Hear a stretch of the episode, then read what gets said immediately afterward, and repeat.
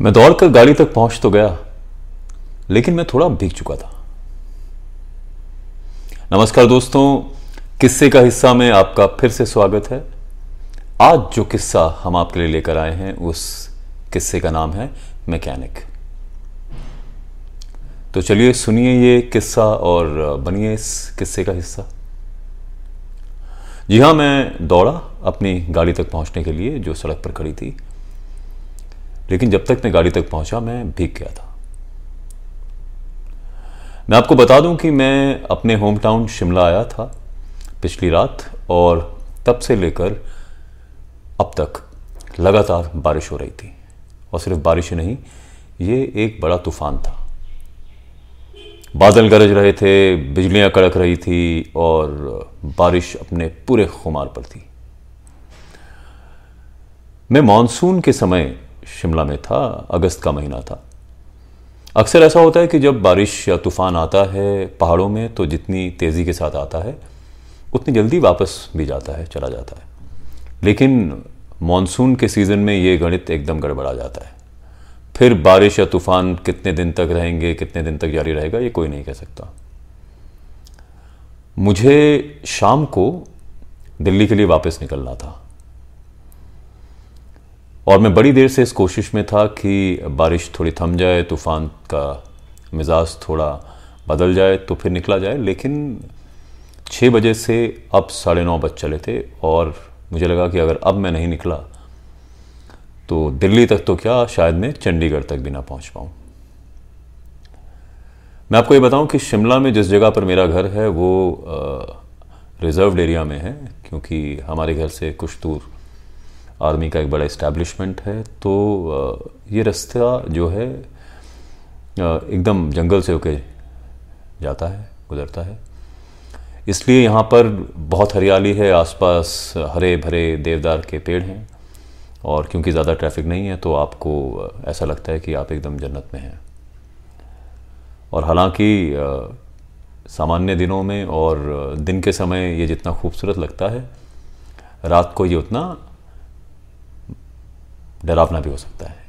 क्योंकि आप जंगल के बीच में हैं, आसपास कोई नहीं है, और जब तूफ़ान आता है तो हरे भरे देवदार जिस तरीके से लहराते हैं तो आम आदमी के बस की बात तो नहीं रह जाती। पर चूँकि मैं हिमाचल का रहने वाला हूँ और इस जगह पर पला बड़ा हूँ तो ये सब बातें मुझे कुछ खास ट्रबल नहीं देती।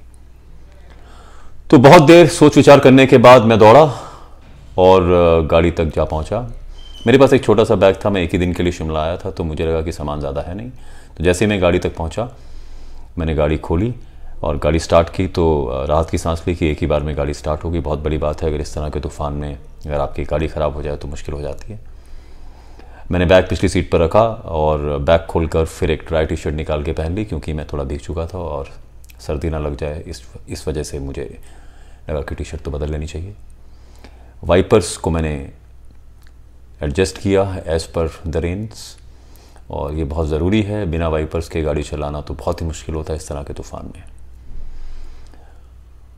म्यूज़िक लगाया अपना मनपसंद और निकल पड़ा शिमला से चंडीगढ़, दिल्ली की तरफ़। तो मेरे घर से कनेक्टिंग रोड है जो कनेडी हाउस जाता है, फिर कनेडी हाउस से नीचे उतर कर आप सर्कुलर रोड पर आते हैं, जिसे काट रोड कहते हैं। ये नेशनल हाईवे भी है। तो जैसे मैं कनेडी हाउस क्रॉस करके नेशनल हाईवे या सर्कुलर रोड की तरफ़ जा रहा था, मुझे लगा किसी ने मुझसे इशारा किया गाड़ी को रोकने के लिए। तो आमतौर पर जब आप दिल्ली जैसे बड़े शहर में रहने लगते हैं तो आपको बार बार ये बताया जाता है कि किसी भी अनजान आदमी को आप लिफ्ट ना दें। पर जब आप शिमला में हैं और जिस शहर में आप पले बड़े हैं, उस शहर के अपने दूसरे मायने और कानून होते हैं। तो मैंने थोड़ा आगे जाकर गाड़ी को रोका। तो मैंने देखा कि पीछे से एक आदमी भागता हुआ आ रहा है मेरी तरफ़। मैंने हाथ बढ़ा के दूसरी तरफ़ का शीशा खोला और मैंने उससे पूछा हाँ बताइए, साहब, क्या बात है? तो बोला कि, मुझे आप आप किस तरफ़ जा रहे हैं? मैंने कहा, मैं तो चंडीगढ़ की तरफ़ जा रहा हूँ। बोला, आप मुझे शिमला तारा देवी के पास क्या उतार सकते हैं? तो मुझे कोई दिक्कत नहीं लगी इस बात में, क्योंकि जिस रूट पर मैं जा रहा हूँ, मुझे कोई डिटोर लेने की ज़रूरत नहीं है। वो रास्ते में ही आता है तारा देवी टेंपल है, जहाँ से तारा देवी जो जगह है वहाँ से तारा देवी टेंपल के लिए चढ़ाई शुरू होती है तो मैंने उसे गाड़ी में बिठा लिया। बावजूद कि उसके पास एक छतरी थी, वो भी थोड़ा भीगा हुआ लग रहा था मुझे। मेरे साथ गाड़ी में बैठा, हम निकल पड़े। और जब इस तरह का तूफ़ान हो तो आपको ड्राइविंग करते समय कुछ एहतियात बरतनी पड़ती है। हवा के चलते टहनियाँ, पेड़ उखड़ते हैं लैंडस्लाइड होती है। और रस्तों पर गाड़ी चलाना थोड़ा मुश्किल हो जाता है। लेकिन मैं क्योंकि आदि हूँ इन सड़कों पर गाड़ी चलाने का तो मैं बैठा और मैंने उस व्यक्ति से बातचीत करनी शुरू की और मैंने उनसे पूछा कि आप इतनी रात को इस तूफ़ान में यहाँ पे क्या कर रहे हैं? उसने कहा मैं तारा देवी में आ, मेरी मैकेनिक की शॉप है। हम गाड़ियाँ ठीक करते हैं। आपने देखा होगा जैसे ही आप तारा देवी को क्रॉस करते हैं राइट साइड पर काफ़ी सारी वर्कशॉप्स हैं तो उनमें से एक वर्कशॉप पे मैं काम करता हूँ और रात को मैं अपनी ड्यूटी देता हूँ, इसलिए मुझे इस समय जाना पड़ा। तूफ़ान है, पर काम तो फिर भी काम है। तो मैंने हँसते हुए उससे कहा कि देखिए साहब, अगर इस तरह की तूफ़ानी रात में आपको किसी को लिफ्ट देने की ज़रूरत पड़ जाती है तो वो अगर मैकेनिक है तो आपके लिए अच्छा है। क्योंकि अगर गाड़ी कहीं रास्ते में कुछ प्रॉब्लम देती है तो एक मैकेनिक का साथ होना उसी तरह है कि अगर आप बीमार हैं और आपके साथ डॉक्टर है। तो आराम से गाड़ी चलाते समय, चलाते हुए हम लोग तारा देवी तक पहुँचे। मैंने तारा देवी में उस व्यक्ति को उसकी दुकान के बाहर उतारा। उसे अलविदा कहा और निकल पड़ा अपने सफ़र। शिमला से जब आप निकलते हैं और चंडीगढ़ की तरफ़ जाते हैं तो छोटे छोटे स्टेशन तो कुछ आते हैं, लेकिन जो बड़े स्टेशन हैं, उनमें सोलन, बड़ोग, धर्मपुर इस तरह के स्टेशन हैं। तो मैं कैथली घाट, कंडा घाट क्रॉस करते हुए सोलन के पास पहुँच गया। साधारणता सामान्य स्थितियों में आप एक से सवा घंटे में सोलन पहुँच जाते हैं, जो शिमला से बयालीस किलोमीटर है। लेकिन आज तूफ़ान था और तूफ़ान भी अपने चरम पर था। तो मुझे थोड़ा ज़्यादा समय लगा और मैं अब सोलन के करीब था। दूसरा पहलू ये है इन हिल स्टेशंस का कि हिल स्टेशंस ज़्यादा क्राउडेड ना हो जाएँ टूरिस्ट या ट्रैफ़िक की वजह से। तो बहुत सारे स्टेशंस जो ये हैं छोटी छोटी जगहें, इनके लिए बाईपास बना दिया गया है सरकार ने। बाईपास के दो फ़ायदे हैं, एक तो सिटी क्राउडेड नहीं रहती और दूसरा, आप अगर लंबा सफ़र कर रहे हैं तो आपकी कॉन्टीन्यूटी रहती है सफ़र की, आपको बीच में ट्रैफ़िक में, शहर में फंसना नहीं पड़ता। तो मैं सोलन बाईपास पर था तो मुझे लगा कि आज तो मुझे शायद बाईपास लेने की ज़रूरत है नहीं। अभी भी बारिश काफ़ी है, हालाँकि हवा का रुख कम हो गया है, तूफ़ान अब थोड़ा पहले से कम है, लेकिन बारिश तो मुझे लगा कि आज शहर से चलते हैं, एक तो थोड़ा समय बच जाएगा और अभी इस समय कोई ट्रैफ़िक हो ऐसा मुझे लगा नहीं। और मेरा ये डिसीज़न ठीक भी रहा क्योंकि मैं सोलन बाज़ार से क्रॉस करता हुआ, अब उस जगह पहुँच गया जहाँ बाईपास आकर मिलता है और मुझे कोई भी प्रॉब्लम हुई नहीं। सोलन के बाद जो अगला स्टेशन है, वो है बड़ोक। सोलन से बड़ोक की जो दूरी है वो करीबन पंद्रह किलोमीटर है। और एक बार फिर यहाँ पर जो है दो रास्ते हैं। एक बड़ोक बाईपास है जो कुमारहट्टी जाकर मिलता है चंडीगढ़ के रास्ते में, और दूसरा रास्ता वो है जो बड़ोक जाता है, और फिर बड़ोक से आप उतरते हैं और कुमारहट्टी पर आकर मिलते हैं। और बचपन से लेके जब से मैंने ड्राइविंग शुरू करी, तब तक मुझे हमेशा से बड़ोक का रास्ता बहुत पसंद है, इसलिए मैं बाईपास बड़ोक का कभी नहीं लेता। चाहे मैं परिवार के साथ जाऊँ, चाहे मैं अकेला जाऊँ, दोस्तों के साथ जाऊँ मुझे बड़ोक जाना पसंद है। और इसके पीछे दो वजह हैं। एक तो बड़ोक जो है, वो पहाड़ पर है। सोलन थोड़ा वैली की तरह की जगह है, लेकिन बड़ोक के लिए आपको चढ़ाई करनी पड़ती है। तो सोलन से निकलते ही करीबन 10 किलोमीटर के बाद एकदम सीधी चढ़ाई है, जो आपको सीधे बड़ोक पे जाके रोकती है। दूसरा, क्योंकि ये चढ़ाई पर है और पहाड़ की चोटी पर है तो ये काफ़ी कुछ शिमला से मिलता जुलता है।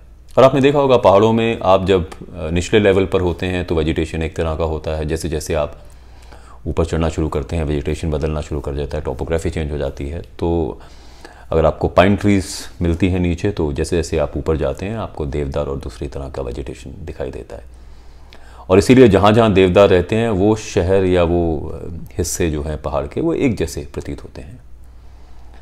तो इस वजह से मुझे बड़ोग वैसे भी काफ़ी पसंद है। और बड़ोग में ज़्यादा कुछ है नहीं। दो तीन होटल हैं। एक चौक पर कुछ एक दुकानों का जमावड़ा है और फिर रिहायशी इलाका है, जो इधर उधर स्कैटर्ड घर हैं काफ़ी सारे। तो एक बार फिर मैंने कहा कि मैं बाईपास ना लेके बड़ोक शहर से गुजरूँगा। तो मैं निकल पड़ा बड़ोक की ओर। सोलन से अभी मैं बड़ोग के रास्ते में था, जो पहले दस किलोमीटर का रास्ता है, उसमें उतनी चढ़ाई नहीं है। तो जब मैं उस रास्ते पे था तो मुझे ऐसा लगा कि मेरी गाड़ी में से थोड़ी आवाज़ आ रही है। अब हुआ ये, दोस्तों, कि जब मैं शिमला से निकला था और जब तक सोलन नहीं पहुँचा था या सोलन में भी था, तब तक तूफ़ान का शोर काफ़ी था तो मैंने अपना म्यूज़िक भी काफ़ी लाउड कर रखा था ताकि म्यूज़िक सुनाई पड़े और तूफ़ान मुझे ज़्यादा बॉदर ना करे। अब चूँकि हवा और तूफ़ान कम थी, बारिश अभी भी हो रही थी, लेकिन मैंने अपना म्यूज़िक अब थोड़ा कम कर दिया था, क्योंकि मुझे बाहर से उतनी आवाज़ अब नहीं आ रही थी। तो यकायक मुझे ऐसा लगा कि गाड़ी में से कुछ आवाज़ आ रही है। पहले तो मैंने उस बात पे ज़्यादा गौर नहीं किया क्योंकि आमतौर पे जब इस तरह के तूफ़ानी रस्तों पर आप गाड़ी चला रहे होते हैं तो कुछ ना कुछ गाड़ी के टायरों में फंस जाता है और जिससे आवाज़ आती रहती है। तो मैंने अभी भी सोचा कि उसी तरीके का कोई घटना है ये, और मैं लगातार गाड़ी चलाता रहा। थोड़ी दूर जाके, जहाँ से एकदम अब चढ़ाई शुरू होने वाली थी बड़ों की मुझे ये लगा कि गाड़ी अब ज़्यादा आवाज़ कर रही है।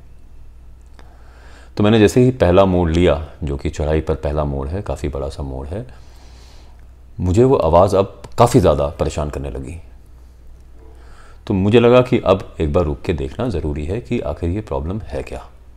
तो जैसे ही मैंने दूसरा मोड़ लिया, मैंने उस मोड़ को, गाड़ी को किनारे में लिया मोड़ के बिल्कुल, और गाड़ी को रोक के मैंने सोचा कि बाहर निकल के देखता हूँ और मुझे ऐसा लग रहा था कि शायद कोई टहनी या कोई चीज़ जो है गाड़ी के किसी टायर में फंस गई और रोटेशन की वजह से आवाज़ आ रही है। क्योंकि बारिश हो रही थी तो मैं झट से बाहर निकला, मैंने अपना फ़ोन का लाइट ऑन किया और जल्दी से टायरों का एक क्विक मैंने मुआयना किया कि देखें कहीं कुछ फंस तो नहीं गया। हैरत की बात यह थी कि टायर में कुछ नहीं फंसा हुआ था। तो मैं फिर से गाड़ी के अंदर आके बैठा और अब मैं सोचने लगा कि क्या किया जाए। तो दोस्तों, अक्सर इन स्थितियों में, जहाँ आप गाड़ियों या ऑटोमोबाइल के बारे में कुछ ज़्यादा जानते नहीं, आप अक्सर उस प्रिंसिपल का फ़ायदा उठाते हैं, जिसे कहते हैं प्रिंसिपल ऑफ़ रिबूटिंग। फ़ोन ख़राब हो जाए, कंप्यूटर नहीं चल रहा है तो हम झट से उसे ऑफ़ करके दोबारा ऑन करते हैं और अक्सर ऐसा करने से चीज़ें चल भी पड़ती हैं। तो मैंने भी वही किया। मैंने गाड़ी को ऑफ़ किया और मुझे लगा कि गाड़ी ऑफ़ करके ऑन करूँगा तो शायद आवाज़ आनी अपने आप बंद हो जाए। कहीं कोई कनेक्शन ढीला होगा तो अपने आप ठीक हो जाएगा। मैंने गाड़ी को सेल्फ स्टार्ट करने की कोशिश की। तो मुझे रियलाइज़ हुआ कि शायद गाड़ी बंद करके मैंने सबसे बड़ी गलती कर दी। मैंने एक दो बार और कोशिश करी, लेकिन गाड़ी शुरू नहीं हुई। अब स्थिति में जहाँ मैं बड़ों की चढ़ाई पर हूँ और बारिश हो रही है काफ़ी तेज़ और समय करीबन करीबन साढ़े ग्यारह, पौने बारह का है, मैं ख़राब गाड़ी के साथ फंसा हुआ